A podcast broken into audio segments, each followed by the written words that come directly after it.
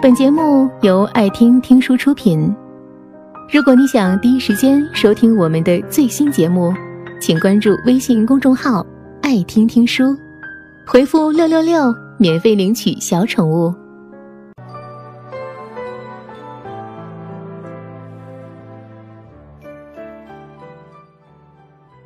昨天我在咖啡馆写稿的时候，隔壁桌两个小孩突然就打了起来。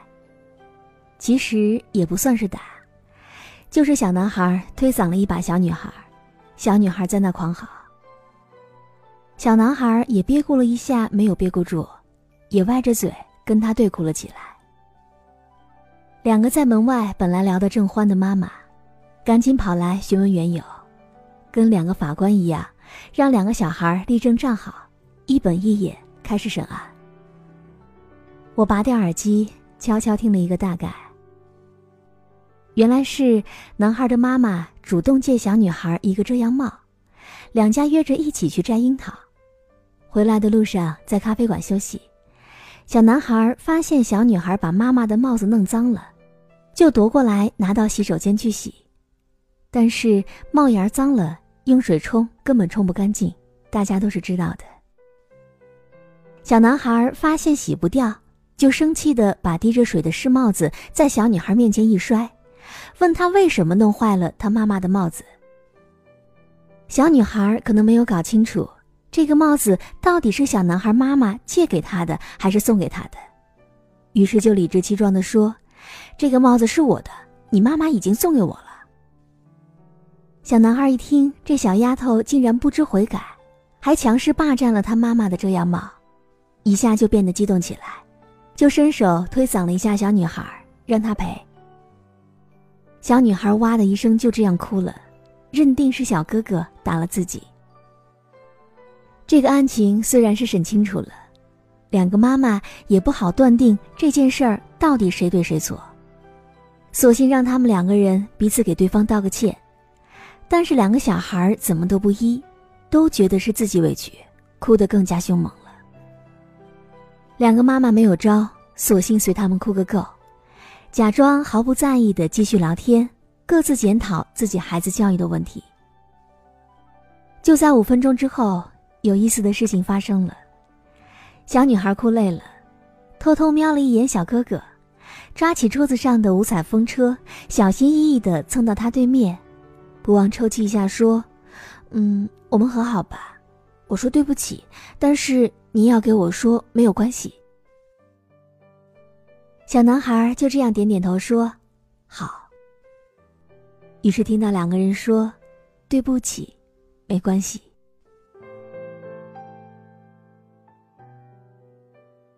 于是他们两个人就欢乐的一起去追风车去玩了，还手拉手呢，好像什么都没有发生过。在场的大人们一下都看懵了：为什么小朋友之间这么容易和好？而我们大人之间，却总是难以袒露心迹，重修旧好呢？是我们太较真吗？还是羞于道歉呢？都不是。这只是因为在成人的世界当中，和好容易如初难。初中的时候，有一个特别要好的朋友，他是我的同桌，还是校花。冬天的早上，他骑了一辆自行车，一进教室门眼镜片上就会有一层薄薄的霜花我都是第一时间蹦到他眼前，大声问：“嘿，小妞，能看见我吗？能看见我吗？”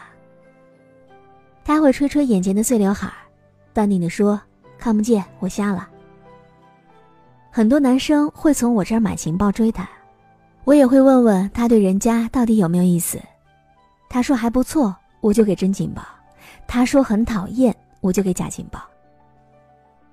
他原先成绩中上，在我之下，但很努力，也不会因为被很多人追而感到骄傲。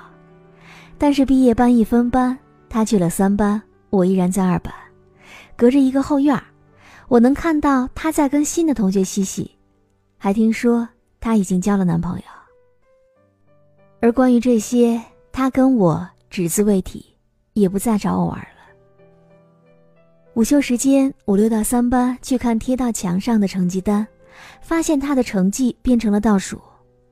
我很紧张，怕他这样下去都没有办法考上高中，就给他写信，鼓励他好好加油，不要胡思乱想，还弱弱问了一句：“为什么他不来找我玩了呢？”他回信说他也不知道为什么就没有来找我玩，看样子我们好像没有什么问题，所以下次在校园里相遇的时候，我们努力的朝着对方笑。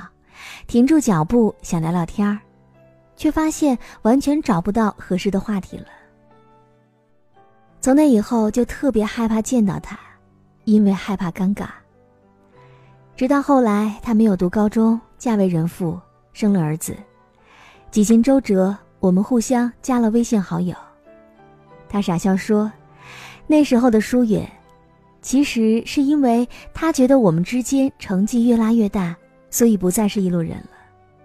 我听完也笑了，笑十三四岁时候年纪的固执。所以你看，两个人说开了，不就没事了吗？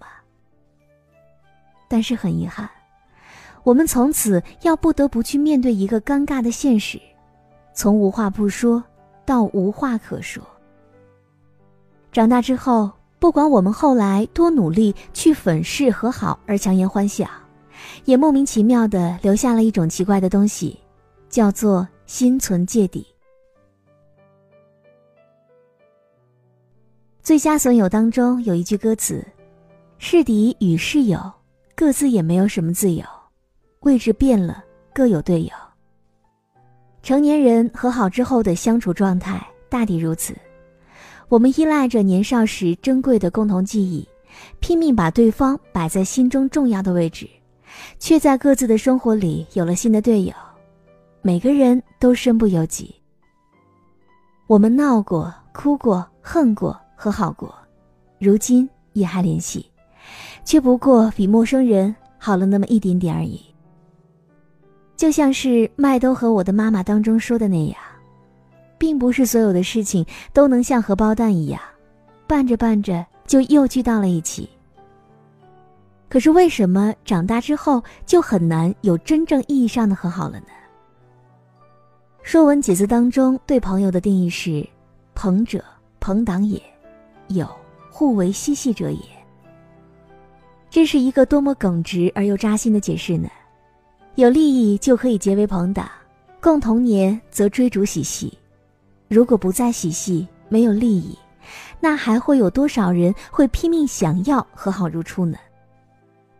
悲哀的是，很多失联的老友突然又联系你，不过是因为有事相求。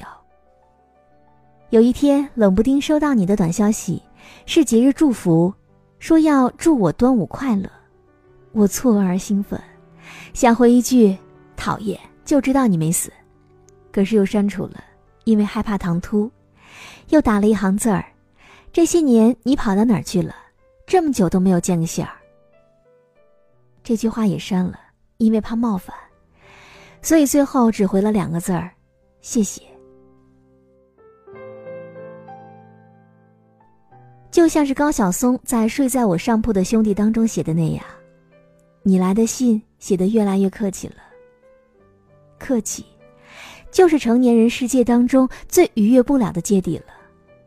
烟花易冷，人事易分，和好容易如初难。”不是我们越活越矫情，而是我们越来越尊重相处法则当中的认同本质。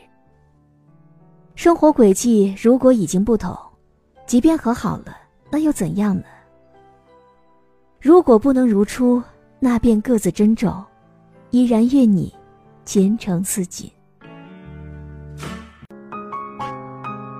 本节目到此就结束了，感谢各位的收听和陪伴。更多精彩内容，请关注微信公众号“爱听听书”，回复“六六六”免费领取小宠物。也欢迎你收听今晚的其他栏目。我们明晚见，晚安。